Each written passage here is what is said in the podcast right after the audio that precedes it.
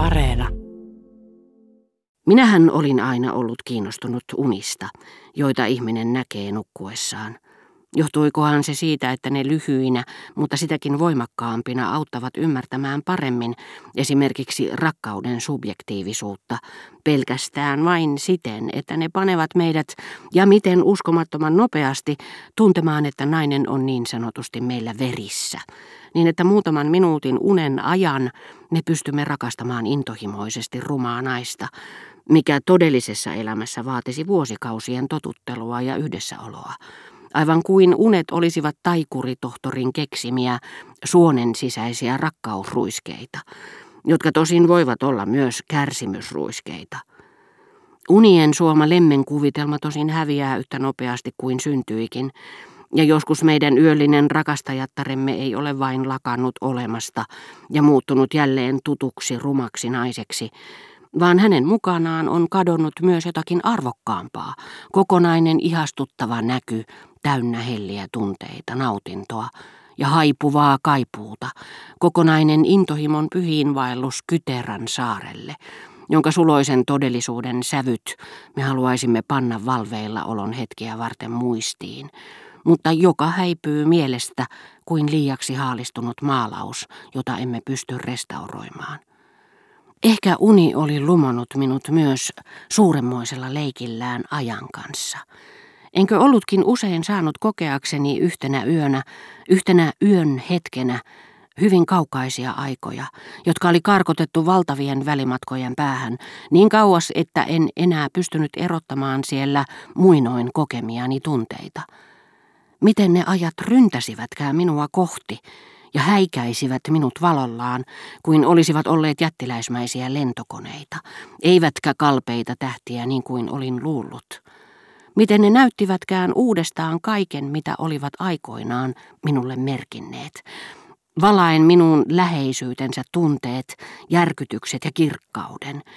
Ja sitten kun olin herännyt, painoivat takaisin kaukaisuuteen, josta olivat kuin ihmeen kautta saapuneet luokseni uskottelemaan kylläkin valheellisesti, että olivat yksi tapa löytää kadonnut aika uudelleen. Minulle oli käynyt selväksi, että on karkea virhe havainnoida vain ulkoisia asioita, sillä kaikki tapahtuu meidän tietoisuudessamme. Olin menettänyt isoäidin todenteolla vasta monta kuukautta sen jälkeen, kun menetys oli tapahtunut – Olin nähnyt ihmisten muuttuvan sen mukaan, mikä käsitys minulla tai muilla oli heistä. Yksi ainoa ihminen oli monta sen mukaan, kuinka moni henkilö häntä tarkasteli. Alussa esimerkiksi erilaiset suonnit tai Luxemburgin ruhtinatar hovioikeuden presidentin silmissä. Tai hän oli monta, vaikka yksi ainoa henkilö olisi tarkastellut häntä vuosien saatossa, minulle Germant nimenä, tai eri suonnit. Olin nähnyt, miten rakkaus sijoittaa rakastettuun ominaisuuksia, joita on vain rakastavassa. Olin tullut tästä sitäkin selvemmin tietoiseksi tajuttuani, miten valtavan kaukana toisistaan ovat objektiivinen todellisuus ja rakkaus – Millainen Rachel oli sään luun tai minun silmissäni, millainen Albertin minun tai sään luun mielestä, Morel tai omnibussin kuljettaja paroni de Charlyn tai muiden miesten silmissä, ja Charly, joka silti saattoi heltyä lausumaan myseen säkeitä, ja niin edelleen. Ja loppujen lopuksi olivat paroni de Charlyn saksalaismielisyys ja tapa, jolla sään luu vilkaisi Albertinin valokuvaa, auttaneet minua tietyssä määrin vapautumaan hetkeksi, jos ei koko saksalaiskammustani, niin ainakin uskostani sen asiallisiin syihin, ja ajattelemaan, että vihan laita taisi olla samoin kuin rakkauden. Ehkäpä Ranskan kauheassa tuomiossa, jonka mukaan Saksa oli täysin epäinhimillinen maa, oli kyse tunteiden havainnollistamisesta. Samanlaisten tunteiden, jotka saivat Rachelin ja Albertinin näyttämään niin tärkeiltä henkilöiltä, toisen sään luun ja toisen minun silmissäni. Tämä taas teki mahdolliseksi sen, että epäinhimillisyys ei välttämättä ollutkaan Saksan oleellinen piirre, samoin kuin olin omalla kohdallani kokenut monta peräkkäistä rakkautta ja pitänyt aina rakkauden päättymisen jälkeen sen kohdetta arvottomana. Samoin olin nähnyt vihan syttyvän kotimaassani monta kertaa peräkkäin, minkä jälkeen pettureina oli pidetty tuhat kertaa pahempina kuin saksalaisia, joiden armoille he Ranskan luovuttivat, sellaisia Dreyfusin kannattajia kuin Reinachia, jonka kanssa isänmaan ystävät nykyisin tekevät yhteistyötä vastustaessaan maata, jonka jokainen kansalainen on pakostakin valehtelija, villipeto ja idiootti, paitsi ne saksalaiset, jotka ovat ottaneet Ranskan asian omakseen, kuten Romanian kuningas, Belgian kuningas tai Venäjän keisarinna. Tähän olisivat Dreyfusin vastustajat tietenkin vastanneet, eihän se ole sama asia. Ei se koskaan sama asia olekaan. Ei sen enempää kuin sama henkilökään. Muutenhan ihminen, joka antaa tämän saman ilmiön huijata itseään, ei voisi kuvitella tunteidensa kohteella olevan hyviä tai huonoja ominaisuuksia, vaan joutuisi aina syyttämään omaa suhtautumistaan. Niinpä järki voikin vaikeuksitta rakentaa tuon eroavaisuuden pohjalta teorian, Uskontokuntien koulujen opetus on luonnonvastaista, kuten radikaalit väittävät, tai juutalaisten on mahdotonta sopeutua maamme kansalaisiksi, tai saksalainen rotu vihaa ikuisesti etelä-eurooppalaista rotua, tai keltaisen rodun kunnia on väliaikaisesti palautettu.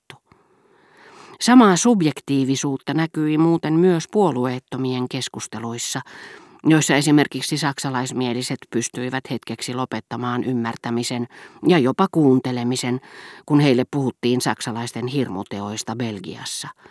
Ja nehän olivat tosiasioita. Se, että totesin niin vihan kuin itse näköaistimuksenkin olevan subjektiivinen, ei tarkoita, etteikö niiden kohteessa voisi olla todellisia hyviä tai huonoja puolia, tai että todellisuus jotenkin hajoaisi pelkäksi relativismiksi. Ja jos minä nyt monien vuosien ja hukatun ajan jälkeen oivalsinkin, miten määräävä on subjektiivisen tekijän vaikutus jopa kansainvälisissä suhteissa, enkö minä toisaalta jo elämäni alkuaikoina ollut aavistellut juuri samaa, kun Combreen puutarhassa luin jotakin Bergotten romaania, joka oli niin mukaansa tempaava, että vielä nytkin lehteillessäni unohtuneita sivuja joilta luen jonkun roiston juonitteluista, en saa rauhaa ennen kuin hypättyäni sadan sivun yli. Varmistun siitä, että tuota samaista roistoa lopussa asiaan kuuluvasti nöyryytetään, ja että hän elää tarpeeksi kauan kuullakseen salakähmäisten suunnitelmiensa menneen myttyyn. Sillä enhän minä enää oikein hyvin muistanut, mitä noille henkilöille oli tapahtunut, minkä takia he eivät paljonkaan eronneet henkilöistä, jotka olivat sinä iltapäivänä Rova de Germantin kutsuilla, ja joista monien mennyt elämä oli minulle yhtä epäselvä kuin jos olisin lukenut siitä jostakin puoliksi unohtuneesta romaanista.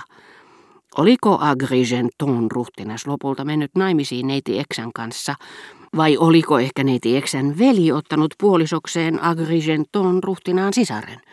Vai sekoitinko minä heidät johonkin kauan sitten lukemaani kirjaan tai äskeiseen uneen?